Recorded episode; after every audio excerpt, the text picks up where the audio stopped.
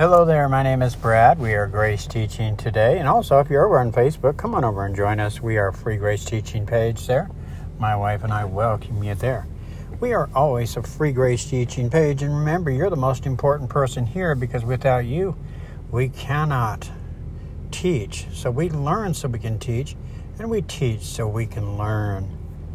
You know, the Apostle Paul never once, in his 13 letters that he wrote to the churches, did he ever say that you needed to ask God for forgiveness? If you're in Christ, did you know that you are totally forgiven? That's right, that's why he never mentioned it. Also, he never mentions hell either, because hell is not for Christians. It's not for those in Christ. So there's no need to mention it. And the reason why he never asks, you know, never tells the body of Christ to ask for forgiveness is because we are forgiven. Okay? And remember, love is the only way. And so for us who are in Christ, I wanted to talk a little bit about something he did say. The Apostle Paul did talk about sin and different kinds of sins and what kind of sins would keep a person out of the kingdom of God. Of course, you know which where I'm referring to in Paul's first letter to the Corinthians. This is found in 1 Corinthians chapter 6, verses 9 and 10. And uh, he says, Wrongdoers will not inherit the kingdom of God. Do not be deceived, neither sexual, sexually immoral, nor idolaters, nor adulterers, nor men who have sex with men, nor thieves, nor the greedy, nor drunkards, nor slanders, nor swindlers will inherit the kingdom of God. Okay? And so, yes, he does explain this that you cannot enter into the God, the kingdom of God if you are doing any of these things. Of course, what is the context here? And of course, context is very important. He's speaking to the new creature in Christ. You know, the Corinthians. Anyone in Christ is a new creature. Old things passed away. Behold, all things have become new. And so he's explaining to them who they were before Christ when they were in Adam's sinner. Because if you go to verse 11, and I love this because you always want to keep reading, is uh, 1 Corinthians 6, verse 11 says, And that is what some of you were.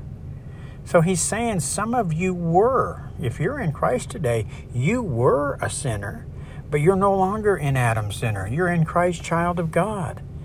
You're heaven bound. You're child of God. You're forgiven. You see? and so we're forgiven people. We're we're not, uh, you know. This is context is so important here to understand what he's saying. And then he goes on to say this: In Christ we were washed. He explains this. He says we were washed, we were sanctified, and we were justified in the name of the Lord Jesus Christ. So I want to take a look at those three things there. And of course, we're speaking now to those in Christ, the new creature in Christ, because we were washed through the blood of Jesus. Now let's see what that means. In the Strong's Greek, to wash off, it means to actually wash away my sins. Okay? You know, if you're ever outside and you're working and you get dirty, what's the one thing you do after working hard all day outside? Well, you take a shower, don't you? You clean the dirt off. That's the picture. See, you were dirty, but now you're clean, you see. And so 1 John 2 2 says this Jesus Christ gave his life to pay for our sins. But he not only paid for our sins, he also paid for the sins of the whole world. That's why the Apostle Paul never once does he ever say that you need to ask God for forgiveness okay? Because Jesus paid for our sins. Not only for our sins, but the sins of the whole world. So, if Jesus paid for everyone's sins, why isn't everybody saved? Have you ever wondered that? Well, Jesus said it himself. In John 16, verse 9, he said this The world's sin is that it refuses to believe in me.